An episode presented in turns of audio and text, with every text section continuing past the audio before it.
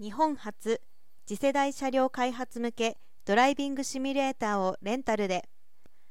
ケースが主な開発要因となっています。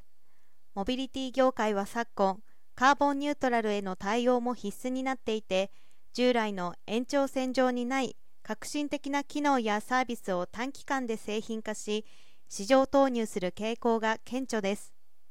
加えて消費者の思考が物からことにシフトしていることから顧客体験や人間の感性を重視した開発も同時に加速しています。だがこれまで快適性や利便性など乗り手の感性に関わる評価は実写開発後の工程で行われることが多く新たな機能やサービスが市場でどのように受け止められるかを開発初期段階に確かめることは難しい状況だったということです。ISID と STEC は次世代モビリティのバーチャルシミュレーション拠点 VDX スタジオを9月1日に開設します。横浜市金沢区エステック技術開発センター音響実験棟内に設ける同拠点は自動車メーカー、サプライヤーそしてモビリティビジネスに携わる幅広い企業を対象に実写試験に基づく高精度なシミュレーションモデルと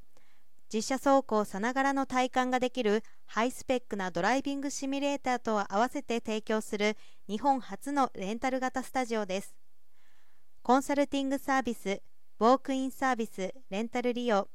プロフェッショナルサービスが提供される VDX スタジオでは、ドライバーや歩行者の危険を伴うテスト、気象条件や時間帯によって変化する車両の挙動やドライバーの感性など、実車では困難なテストを容易に条件変更しながら繰り返し実施できます。実車が存在しない開発初期段階で、サービスや機能の妥当性を体感、検証することで開発の手戻りを減らすだけでなく映像、音、振動、コンテンツが一体となった実写さながらの走行テストを通じ